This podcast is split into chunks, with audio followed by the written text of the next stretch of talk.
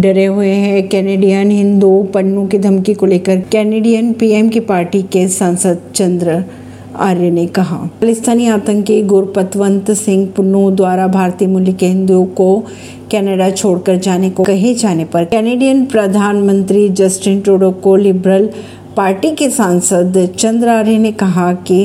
Canadian Hindu डरे हुए हैं उन्होंने आगे ये भी कहा कि अभिव्यक्ति की आज़ादी के नाम पर आतंकवाद के महिमा मंडन या हेट क्राइम पर रोक क्यों नहीं लगाई जा रही है परवीन सिंह नई दिल्ली